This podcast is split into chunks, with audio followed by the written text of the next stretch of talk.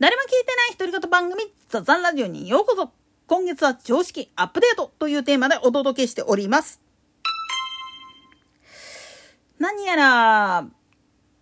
どっかの空港で、あの保安検査員ぶん殴ったっていうことで捕まったドアホがいたらしいんだけれども、これね、だいたい、その、空港の保安検査区域に入るときに、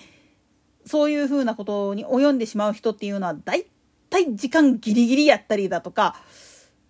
自分で、あの、手荷物に入れてるものを全然把握してなかったりとか、事前に、あ申請を出していなかったりとか、そういうふうなね、初歩的なミスをね、絶対やってるんですよ。なんでやねん。もっと言ってしまったら、意外なもので実は引っかかって、ちょっと別室へっていう風になるケースって、たびたびあるんですよ。こうならないためにも、自分が乗る飛行機の出発時間から逆算しておよそ1時間前まで、最悪45分前までに空港に入ってるっていうことがすごい大前提になるんです。もっと言ったら、その45分の時にもう保安空気で検査を受けるっていうことをやっとかないとダメなんですよね。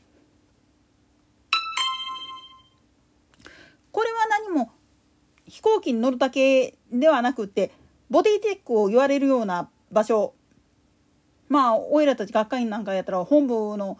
接遇センターなんざに入る時なんか本当に持ち物検査されるんでこれやるんですよね。でコンサートなんかでもで球場なんかでの持ち物検査とかっていうのは何で行うかって言ったらお客様の安全を守るため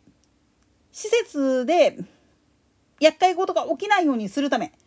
お客様のせいでそういうことが起きたっていうことをなくすためにやってるわけなんですよね。当然航空機なんかの場合はそんなひょんなことが原因で大惨事っていう風になりかねないっていう状況ですからそれは持ち物検査むちゃくちゃ厳しいなって当たり前なんですよ。いわんやまあ言ってみると外交的な行事が日本国内で行われるっていう風になりゃそれに似合う形の検査っていうのが厳しいなるのは当たり前っちゃ当たり前なんですよね。意外とねこの持ち物検査で引っかかるものっていうのは手荷物の中に入っているものだけじゃなくて自分の身につけてるものこれなんかでも引っかかることがあるんですよ。なんでやねん。特によう引っかかるのがねジーンズ履いてたらそのジーンズにつけてるリベットそれからベルトあと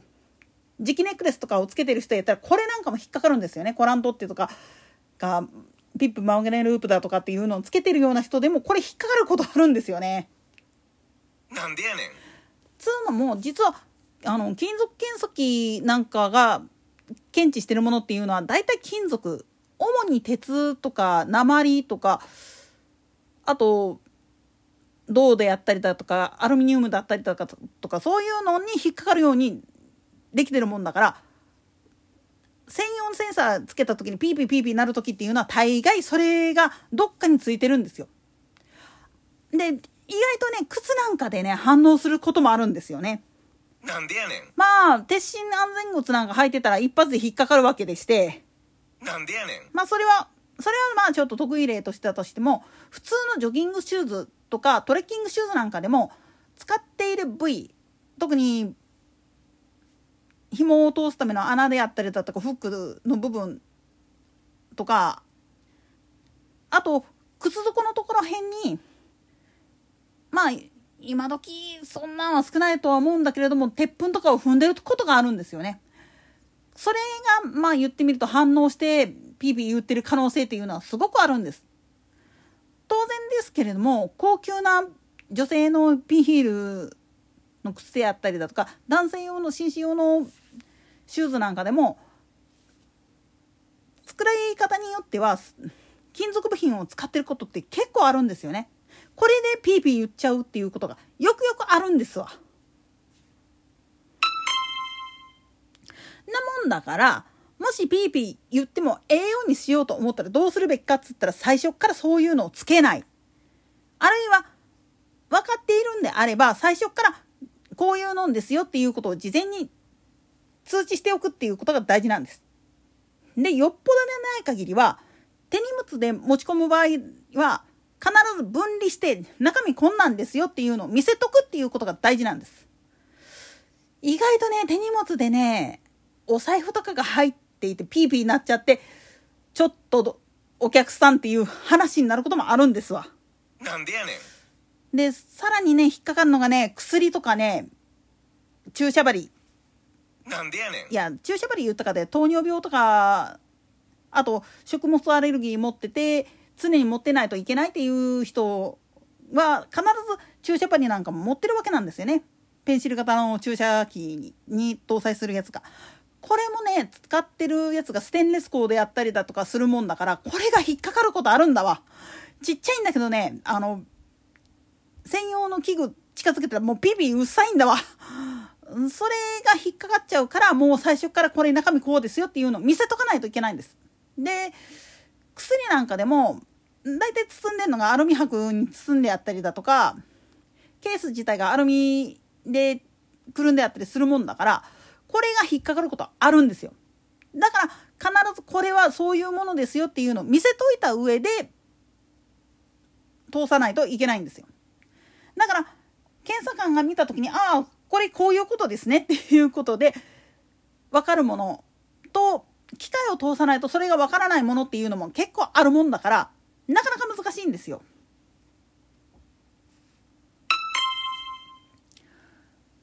昔はねそれこそフィルムカメラしかなかった時代なんかはそれが原因でフィルムが全部パーになったなんていうのはよくあったんですよ。なんでやねん。というのは昔の検査機っていうのは X 線を出して検査してたと思うんだからフィルムがそれでいかれるんですよね観光してしまって。なもんだからそうならないようにするために航空機を利用する時は専用のケース鉛のケース入れてで事前にカメラのフィルム入ってますっていうことを言った上で手荷物検査に出すんですよね。だから必ず飛行機に乗る時あるいは特定の場所で手荷物検査を行う時に怪しいものは持ってませんよっていうことを見せるためにもきちっとそれが分かるようにしとかないといけないんです。これで手間取ってしまうことってようあるんですよね。おいらもね目が見えてた時はねよう乗ってたからね 飛行機そのたんびにねバックルでね引っかかったりとかしてたわけなのよ。なんでやねん。んなもんだからついつい外してとにかく検査員が見た時にあこれ安全なもんなんだっていうのがちゃんと分かるようにしてあげないとスムーズにいけないっていうことなんですよね。といったところで今回はここまで。それでは次回の更新までごきげんよう。